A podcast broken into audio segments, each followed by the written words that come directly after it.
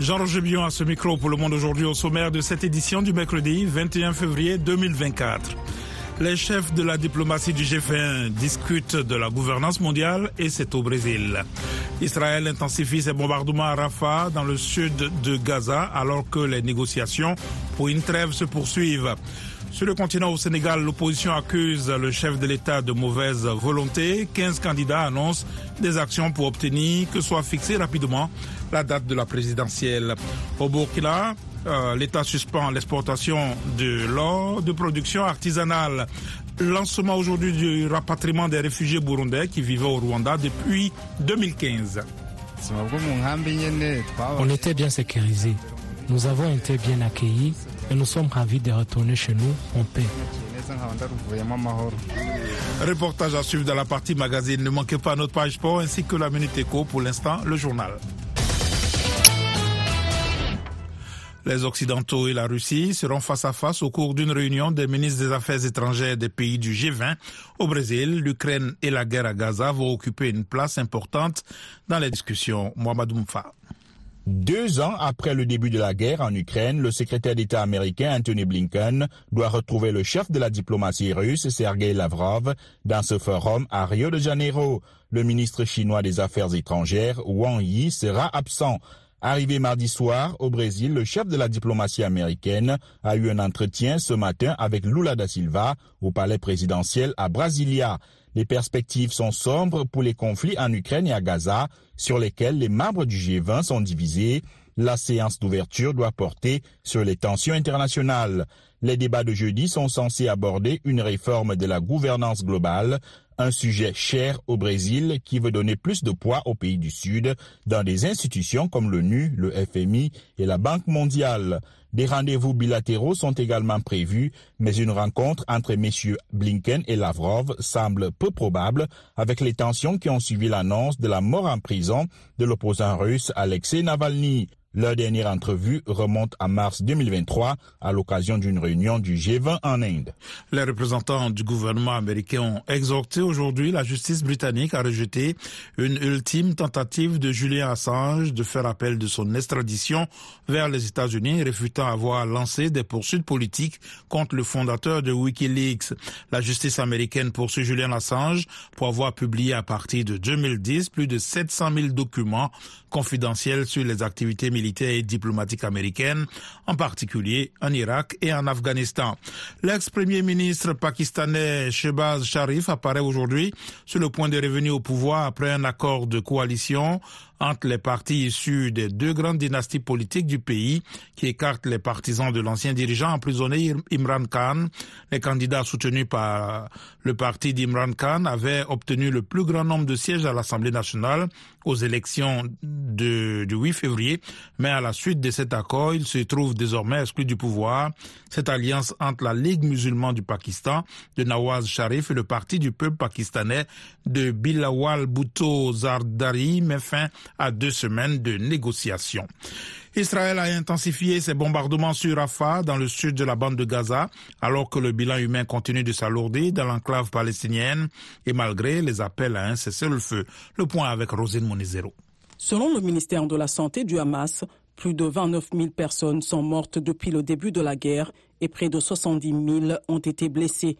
L'armée israélienne dit avoir intensifié ses opérations à Han Younes, situé juste au nord de Rafah, où une vingtaine de terroristes ont, selon elle, été tués au cours des dernières 24 heures. L'armée israélienne n'a pas fait de commentaires sur la situation à Rafah que le Premier ministre israélien Benjamin Netanyahou a menacé d'attaquer si le Hamas n'a pas libéré d'ici là tous les otages. Des habitants de Rafah ont fait état de frappes aériennes dans la ville ainsi que de bombardements des navires israéliens stationnés au large de Gaza. Le chef du Hamas, Ismaël Haniyeh, est arrivé mardi au Caire pour discuter d'une nouvelle trêve à Gaza sur fond de pression internationale pour un cessez-le-feu. Malgré plusieurs réunions avec les négociateurs d'Israël et du Hamas la semaine dernière, les médiateurs égyptiens, qataris et américains n'ont pas progressé pour mettre un terme à plus de quatre mois de guerre. Israël ne devrait pas être légalement enjoint de se retirer des territoires palestiniens occupés sans garantie de sécurité ont déclaré les États-Unis ce mercredi devant la plus haute juridiction de l'ONU. La plupart des intervenants ont appelé à ce qu'Israël mette fin à son occupation ayant suivi la guerre de six jours, mais Washington a pris la défense de l'État hébreu. La Cour internationale de justice qui siège à La Haye tient cette semaine des audiences sur les conséquences juridiques de l'occupation par Israël de territoires palestiniens depuis 1967 avec un nombre inédit de 52 pays appelés à témoigner. VOA Afrique à Washington, vous êtes à l'écoute du monde aujourd'hui. L'actualité en Afrique, 15 candidats à la présidentielle au Sénégal ont accusé le chef de l'État, Macky Sall, de mauvaise volonté. Ils annoncent des actions pour obtenir que soit fixée rapidement la date de l'élection. Alexandrine Nolognon. Une lenteur inexplicable est constatée. Rien n'a été entrepris malgré les développements de la semaine passée, disent les 15 candidats dans un communiqué commun publié mardi soir. Le processus électoral aurait dû reprendre selon eux. Ils accusent le président Sall de refuser d'assumer sa mission d'organiser l'élection et annoncent sans plus de précision une série d'actions visant à garantir la tenue du scrutin dans les délais impartis. Le collectif citoyen Arsouno Élections, de son côté, réclame la tenue du scrutin avant le 2 avril date de la fin officielle du mandat du président Sall. Khalifa Sall, l'un des principaux candidats à la présidentielle et ancien maire de la ville de Dakar, a choisi de mener campagne, malgré le flou sur la date du scrutin. Aussi, un étudiant de l'université de Saint-Louis est mort des suites de ses blessures reçues lors d'une manifestation. Prosper Senghor, 22 ans, est le quatrième mort de la crise au Sénégal. Il avait été touché par une grenade lacrymogène le samedi 10 février alors qu'il protestait contre la mort la veille d'un de ses camarades à Saint-Louis. L'envoyé personnel du président français pour l'Afrique, Jean-Marie Bockel, a évoqué aujourd'hui le remodélage de la présence militaire française en Côte d'Ivoire à l'occasion d'une visite à Abidjan, sa première sur le continent depuis sa prise de fonction au début du mois. Monsieur Bockel, l'ancien secrétaire d'État à la coopération du président Nicolas Sarkozy, a été chargé le 6 février par Emmanuel Macron de discuter avec les partenaires africains des nouvelles formes de la présence militaire française sur leur sol. Le Burkina Faso a suspendu ses exportations d'or et autres substances précieuses de production artisanale et semi-mécanisée pour mieux organiser le secteur, a annoncé le ministre de l'Énergie et des Mines, Yacouba Zabré Gouba. Nathalie Barge. Cette suspension fait suite aux besoins d'assainissement du secteur minier et vise à mieux organiser la commercialisation des métaux et minéraux, a précisé le ministre, indiquant que la Société nationale des substances précieuses va payer des acteurs miniers disposant de quantités à exporter. Le Burkina Faso compte 17 mines d'or industrielles, 5 ont fermé à cause des violences djihadistes. En novembre dernier, le président de la transition, Ibrahim Traoré, avait déclaré que l'or est devenu le premier produit d'exportation du pays. Environ 15% des recettes de l'État proviennent de la production orifère, qui est passée de 67 à 58 tonnes entre 2021 et 2022. Selon le ministère des Mines, le secteur artisanal génère une production annuelle supplémentaire d'environ 10 tonnes. Fin 2023, les autorités ont lancé la construction d'une raffinerie d'or d'une capacité annuelle de 150 tonnes. L'an dernier, le gouvernement burkinabé avait réquisitionné 200 kilos d'or produits par la filiale d'un groupe canadien pour nécessité publique selon ses déclarations. Le premier ministre de la République démocratique du Congo, Jean-Michel Sama a présenté mardi au président sa démission et celle de son gouvernement deux mois après la tenue des élections générales. Comme 27 membres de son gouvernement sur les 59 qui composent l'exécutif, Sama Lukonde a été élu député lors des élections du 20 décembre dernier. Selon les résultats provisoires publiés par la commission électorale qui doivent être confirmés par la Cour constitutionnelle, les partis soutenant M. Tshisekedi ont gagné près de 94% des sièges à l'Assemblée nationale de la RDC. Le gouvernement et le Parlement somalien ont approuvé aujourd'hui un accord de défense avec la Turquie sur fond de tension régionale entre Mogadiscio et son voisin éthiopien qui a signé un accord avec la région séparatiste du Somaliland. Dans le cadre de cet accord de défense d'une durée de 10 ans, la Turquie, membre de l'OTAN et proche allié de la Somalie, aidera à défendre le long littoral somalien et à reconstruire les forces navales de ce pays. Voilà pour le journal, vous suivez VOA Afrique.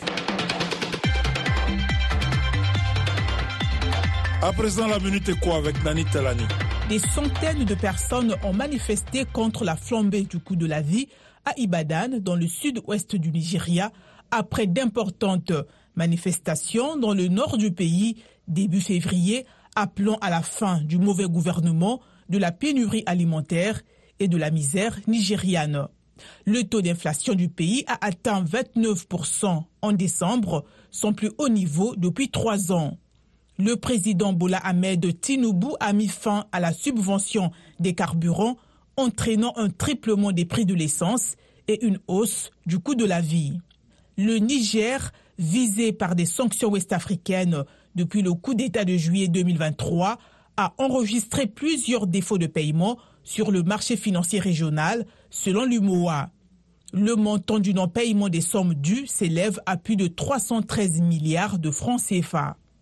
Pour terminer, en Afrique du Sud, le Trésor a annoncé une augmentation des aides sociales avec une hausse des dépenses calculée à 2,2 milliards de dollars pour les trois prochaines années pour apporter un coup de pouce aux foyers les plus modestes face à l'inflation.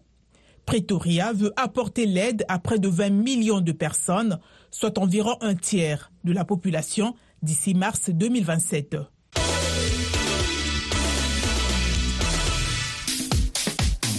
Place maintenant au sport avec Yacouba Ouedraogo. Bonsoir Yacouba.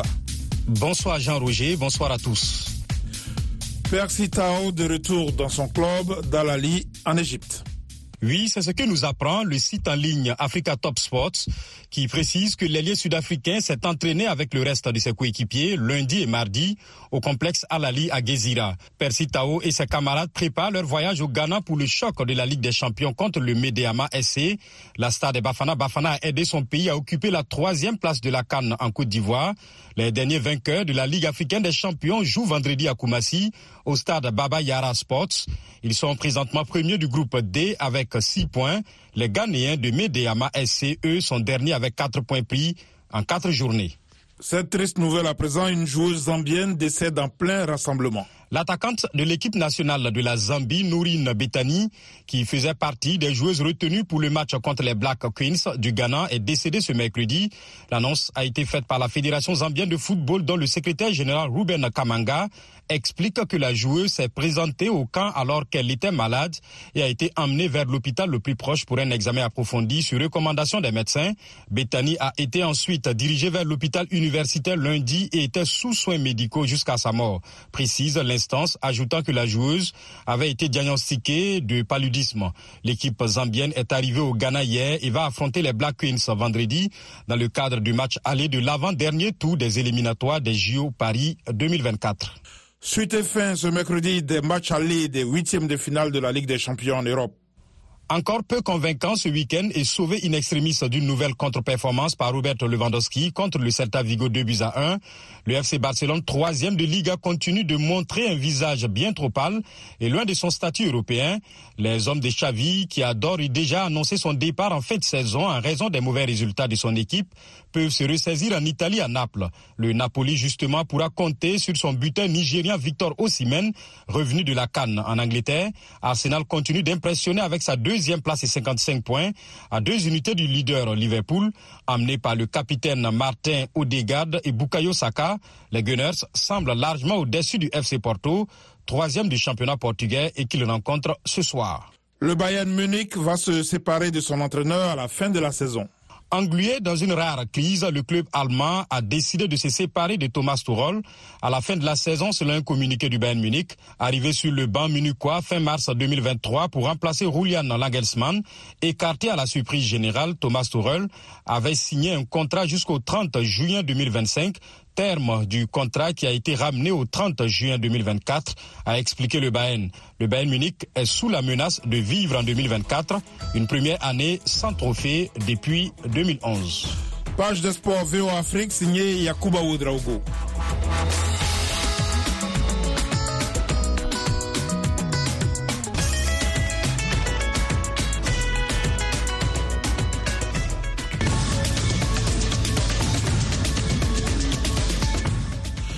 Vous êtes à l'écoute du monde aujourd'hui sur VOA Afrique. Jean-Roger Billon de retour avec vous pour les dossiers du jour. Le président Macky Sall est toujours attendu pour annoncer la date de la présidentielle au Sénégal. La libération des détenus se poursuit, mais le statu quo demeure pour Ousmane Sonko et Bassirou Diomaye.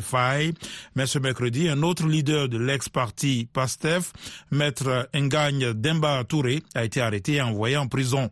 Le reportage de notre correspondant Wani Johnson Sambou. La joie du retour au Bercail n'aura duré que quatre jours. Accueilli triomphalement dimanche après un exil de huit mois au Mali, Gagne Demba Touré a été arrêté par la police. Il a ensuite été envoyé en prison après une audition express. Le coordonnateur des jeunes de PASTEF, le parti dissous, rejoint en prison son leader Ousmane Sonko. Son dauphin Bassirou Diomaye candidat à la présidentielle, a été mardi au centre d'une conférence de presse de la ministre sénégalaise de la Justice. Interrogé sur une éventuelle libération de l'opposant et sa participation au dialogue national, Maître Aïssata Sall s'en remet aux décisions de la justice. Est-ce que Bassirou Diomaye Faye ira au dialogue? Il y a deux conditions à cela.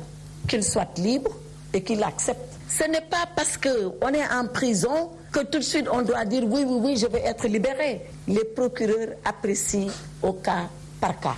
La ministre était surtout attendue sur le dossier Ousmane Sonko, dont une frange de la société civile et des médiateurs réclament la libération. Maître Aïssata Talsal a esquivé le sujet. Le journaliste Amadou Bari, qui a assisté à la conférence de presse, dit comprendre la posture de la garde des Sceaux et du leader de l'ex-PASTEF. Sur Diomaye moi j'étais un peu plus ou moins satisfait. Euh, la réponse servie, à mon avis, tient la route, c'est-à-dire que Bassirou Diomaye Faye pourrait être libéré, mais être candidat n'est pas une garantie pour être libéré. Maintenant sur Ousmane Sonko, je pense que le gouvernement est dans son rôle. Déjà, on a annoncé les couleurs avec la vague de libération. Il faut y aller pas à pas. Pour moi, Sonko joue un peu le rôle de meneur d'homme. Avant d'être libéré moi-même, je voudrais que mes troupes soient libérées. La vague de libération entamée jeudi dernier va se poursuivre. Un premier lot de 344 prisonniers ont déjà été relâchés. Un autre lot de plus de 250 devrait suivre, a annoncé la ministre de la Justice. Et les partisans d'Ousmane Sonko espèrent voir leur leader dans ce dernier groupe. Wahani Johnson Sambou Dakar pour VOA Afrique. FM 102, c'est VOA Afrique à Dakar au Sénégal, 24h sur 24. Lancement ce 21 février du rapatriement des réfugiés burundais qui vivaient au Rwanda depuis 2015. Le Haut Commissariat pour les réfugiés indique que cette opération va se poursuivre malgré les tensions entre le Rwanda et le Burundi. De Kigali, la correspondance de Jean Damascène Manichimoué. Ils sont environ une centaine de réfugiés burundais qui ont quitté volontairement le Rwanda pour regagner leur pays. Ils ne cachent pas leur joie de regagner le bercail. Cette décision est volontaire. Personne ne m'a forcé. On était à l'aise au camp, mais j'ai jugé bon de regagner mon pays pour rejoindre ma famille, ma femme et mes enfants. Nous avons été bien traités au Rwanda. Nous vivions comme des frères et sœurs. Nous étions bien logés dans des abris convenables. Nous sommes vraiment satisfaits. On était bien sécurisés. Nous avons été bien accueillis et nous sommes ravis de retourner chez nous en paix. Ce rapatriement des réfugiés burundais intervient alors que le Burundi a décidé de fermer sa frontière avec le Rwanda en janvier dernier. Le Haut Commissariat des Nations Unies pour les réfugiés rassure que malgré ce climat, il va continuer à faciliter le retour des réfugiés burundais dans leur pays. L'OACR facilite le rapatriement et continuera de le faire selon la volonté des réfugiés. Nous ne forçons personne. Nous sommes ravis de les aider et de faciliter leur rapatriement.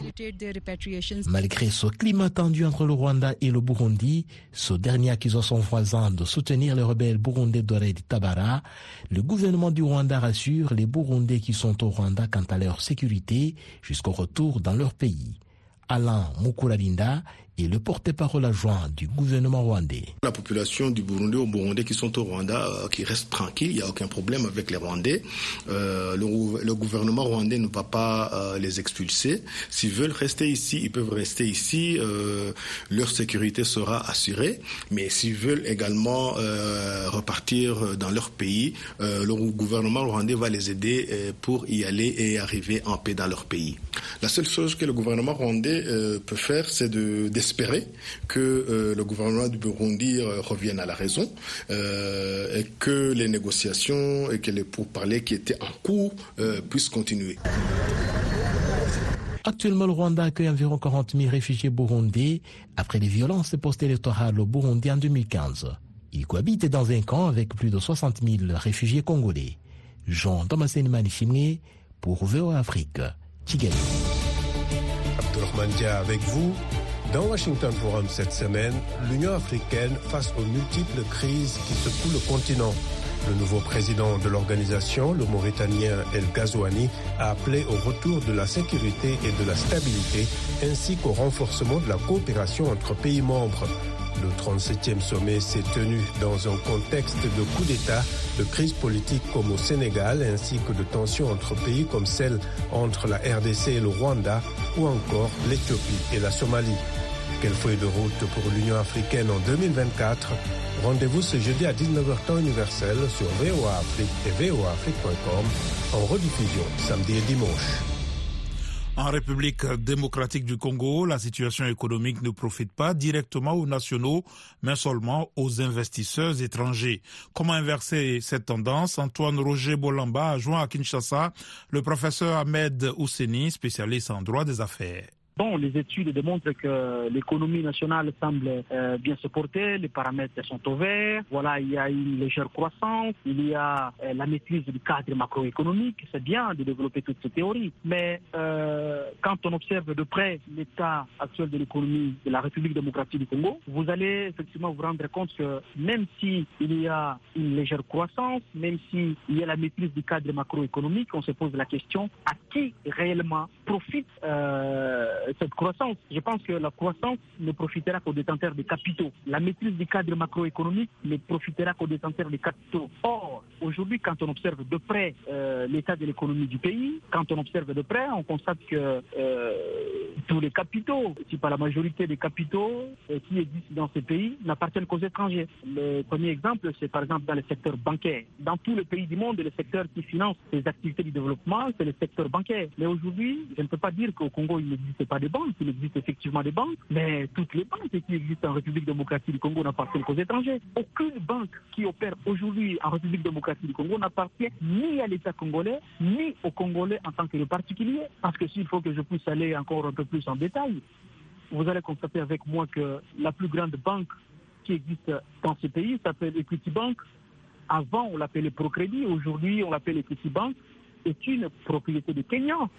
Professeur, parce que oh, je pense qu'il y a, y, a, y a toute une liste de ces banques qui appartiennent aux étrangers, mais pouvez-vous terminer en nous disant un tout petit peu pourquoi cette réalité-là? Il est plus qu'impérieux aujourd'hui que la République démocratique du Congo définisse sa politique sectorielle en matière économique. Il faudra que nous puissions réfléchir aujourd'hui en République démocratique du Congo, c'est quoi les Congo que nous voulons dans 5 ans? C'est quoi les Congo que nous voulons dans 10 ans? C'est quoi les Congo que nous voulons dans 50 ans? Vous voulez dire, professeur, qu'il n'y a pas de politique dans le secteur économique en République démocratique du Congo aujourd'hui Il y a une politique économique, mais je pense que nous devons nous pencher pour sa réflexion. Parce que s'il existerait réellement une politique efficace et confrontée à la réalité, je pense que euh, après avoir fait ce diagnostic, je pense qu'il nous faut euh, vraiment une thérapie de choc. Et cette thérapie de choc ne peut être mise en exécution que si et seulement si les paramètres sont encore redéfinis en République démocratique du Congo en matière économique. Parce que tous les secteurs aujourd'hui sont enclumés des étrangers. Professeur Ahmed Ousseni, spécialiste en droit des affaires. Retrouvez-nous sur VOA Afrique 24h sur 24 à Goma en RDC sur 96.2 FM. Au deuxième anniversaire de l'invasion russe, les Ukrainiens affirment qu'avec les combats intenses sur le front de l'Est et les bombardements quotidiens dans tout le pays, ils ont un besoin urgent d'un soutien militaire et financier de la part de la communauté internationale. Le Congrès américain est toujours bloqué sur l'aide à l'Ukraine. Les détails dans ce reportage de Miroslava Gongadze. Le récit est de Rosine Monezero. Quelques jours avant le deuxième anniversaire de l'invasion russe, l'Ukraine a décidé de se retirer d'Avdivika, une ville de la région de Donetsk.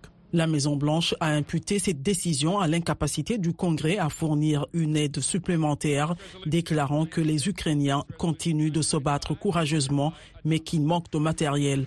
Le président ukrainien Volodymyr Zelensky s'est exprimé lors de la conférence de Munich sur la sécurité le jour du retrait.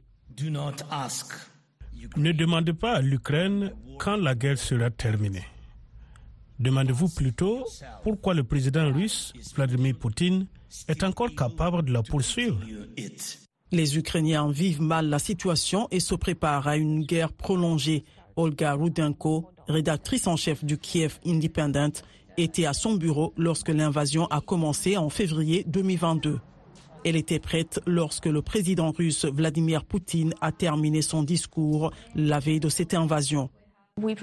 Nous avons préparé un article disant que Poutine avait annoncé la guerre contre l'Ukraine. Et quand il a cessé de parler, nous l'avons publié. C'est à ce moment-là que nous avons entendu des explosions. Deux ans après, la guerre continue. The Kiev Independent est devenue la principale publication en langue anglaise à rendre compte de l'évolution de la situation sur le terrain. Olga Rudenko, rédactrice en chef de Kiev Independent. Il est très frustrant d'être ici en Ukraine et de voir toutes les nouvelles concernant le Congrès américain qui n'est pas en mesure de voter en faveur du programme d'aide à l'Ukraine. Parce que pour eux, il ne s'agit peut-être que d'un chiffre, mais pour nous, il s'agit de vraies vies et de vraies personnes. Volodymyr Omelian, major des forces armées ukrainiennes, revient sur l'état d'esprit des Ukrainiens. Nous devenons beaucoup plus forts par les armes, par les gens. Et il est certain que ce n'est pas une croisière.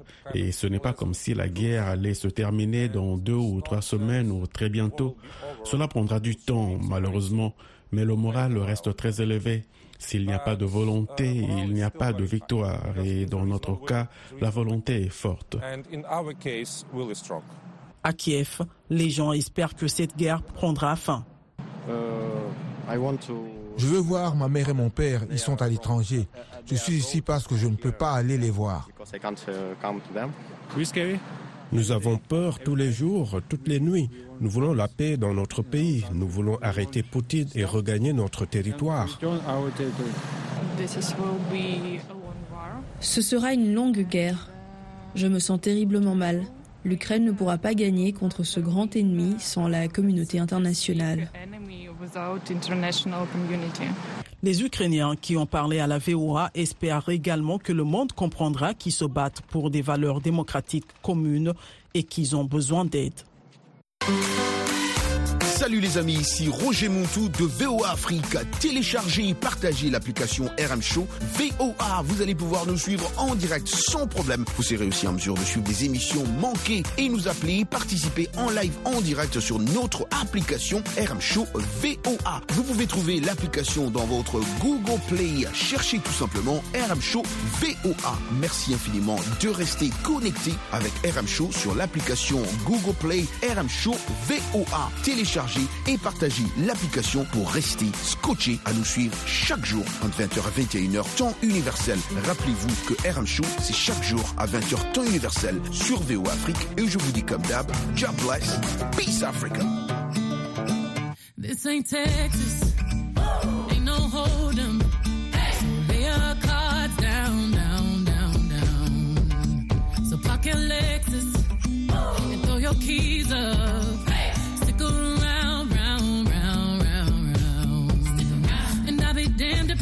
slow dance with you. Come pour some sugar on me, honey, too. It's a real live boogie and a real live hold down. Don't be a hey. come take it to the floor now. Woo! Huh. There's a tornado. tornado. In my city. In my city. In the basement. The basement. Ain't pretty. Rugged whiskey. We're surviving. We're surviving. Red cup kisses, sweet redemption, passing time.